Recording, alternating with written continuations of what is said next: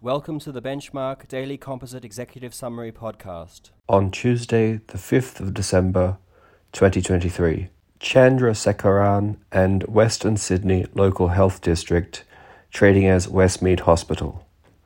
Court of Appeal of New South Wales. Psychiatrist suing Health District and Recruitment Company had established breach of contract against the Health District but was entitled only to nominal damages. Eppinger and Khalil, Court of Appeal of New South Wales. Defamation.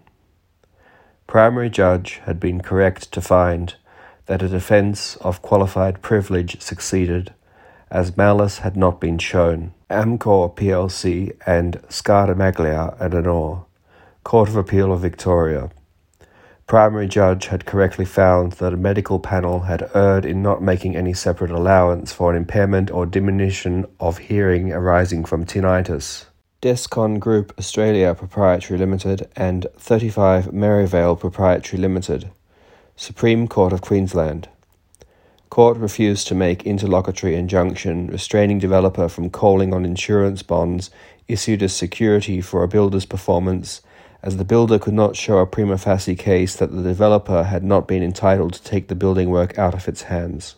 Quasar Resources Proprietary Limited and APG OS Number 3 Proprietary Limited, Court of Appeal of Western Australia. Primary judge had correctly construed the word refining in the royalty clause of an agreement for the sale and purchase of mining tenements. Thank you for listening.